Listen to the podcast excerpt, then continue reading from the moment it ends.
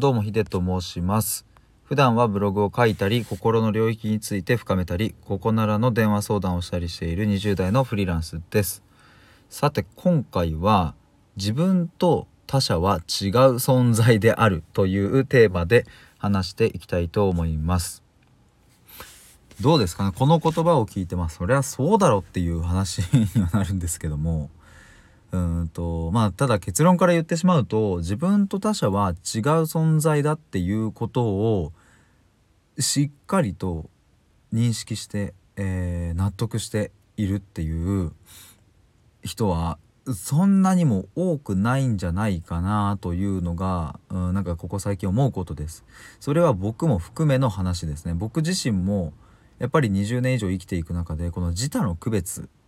とも言い換えられる自他の区別ってあんまりできていなかったなっていうことに最近気づきました。あんまりっていうかできていなかったと思います。でじゃあそもそもこれどういうことっていう話なんですけれども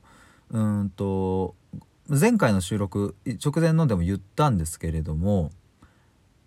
自分はこう思っているからおそらくこの人もこう思っているであろうとかね。例えばそうだなじゃあうんと世間的にうんとじゃあそれこそ最近不登校っていうのをちょっと僕話題にしたんですけどもじゃあ不登校はダメだっていう価値観の人がいた時にねその人はきっと自分の身近な存在例えば家族や、まあ、友達とかもねきっとまあ不登校はダメだっていうことで、えーと一致するだろうと思っちゃっていることがあるんですよ。とかじゃあ例えばテレビをつけてみるとねワイドショーで離婚やら何やらってねそういう不倫とかっていうふうにあの報道してますけどじゃあ離婚ってそもそもそんなダメなことなんだっけって僕は思うんですが、うん、そこもねあのいろんな意見があるわけじゃないですか。別にダメだっていう人もいるしダメじゃないいいもんだっていう人もいるしね。でそういろんな意見があって当然なんですけれどもそれをえなんでそんなそっち側の意見でで考えてんの？とかいやいやこっちが当然でしょうみたいな、えー、スタンスを取ってしまうのはちょっと違うなということですね。で特に問題になるのはうんと年に数回会うような友達とかではなくて、えーと、親子関係や夫婦関係あと恋人関係とかまあ親友とか上司部下とか親密な関係でいる相手ほどこの自他の区別っていうこの境が曖昧になっていっちゃうっていう問題があるんですね。特に親子間とかはあると思います。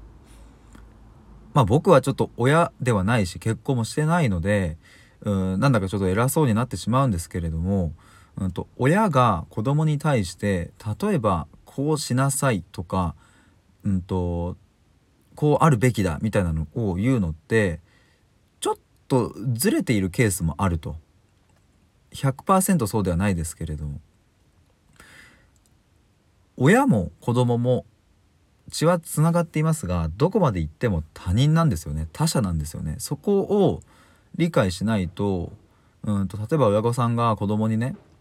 まあ、あんたはこんなことをやってるからダメなんだとか、まあ、頭ごなしに怒っちゃったりするとそれって自分の価値観の押し付けになってしまったりただ自分のうんと、子供はこう育てたいという欲望を向けている状態になってしまっていて、えー、そうなるとですね子供はうんとどんどん心を塞ぎ込んでいってしまうと。そして皮肉にもそういうふうに育てられてしまうとその子供も自分の心をキャッチすることが難しくなっていって何をするかっていうと他人に同調を求めていくようになるっていう。つまりそれがじゃあまた子供に向くかもしれないわけですよね。っていうその連鎖があるっていう。ここがまた難しいんですけれども、改めてその自分と他人は違うっていう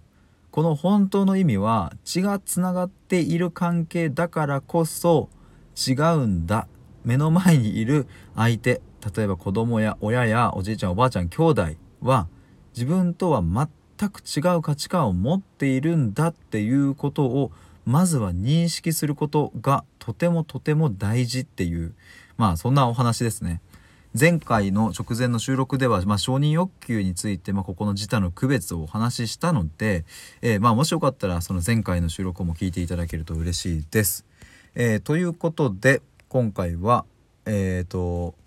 自分と他者は違う存在であるというテーマでお話しいたしました、えー対話で思考を深めるラジオでは心の悩みや幸せなど人間の根源的なテーマを追求しています。ここならの電話相談に関しては概要欄またはプロフィール欄をご覧ください。ではまた。